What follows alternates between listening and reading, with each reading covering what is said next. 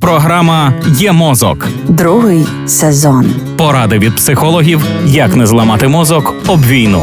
Проєкт створено за підтримки програми партнерства у галузі масмедіа в Україні UMPP. Багато симптомів ПТСР, про які ми говорили вже впродовж кількох епізодів є мозку, можуть бути характерними для інших розладів психіки, наприклад, для обсесивно-компульсивного розладу чи генералізованого тривожного розладу.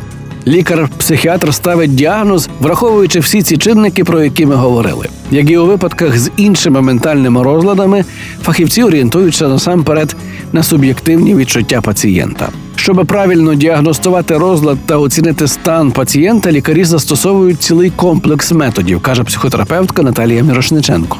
Найважливіше в дослідженнях це опитувальні листи про симптоми ПТСР та інші ментальні розлади, які пацієнт міг помітити в себе.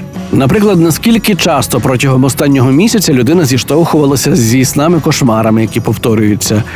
Запитують про спалахи гніву, труднощі з концентрацією, певні фізичні реакції під час згадки про події, прискорене серцебиття, сильне пітніння, окремо оцінюють якість сну.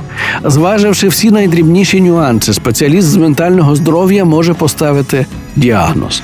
Чому я про це наголошую? Бо не варто таврувати ПТСРником кожного і кожну, хто здригається від звуку сирен. Але кожен з озвучених нами симптомів це привід звернутися до спеціаліста, і не варто цим легковажити.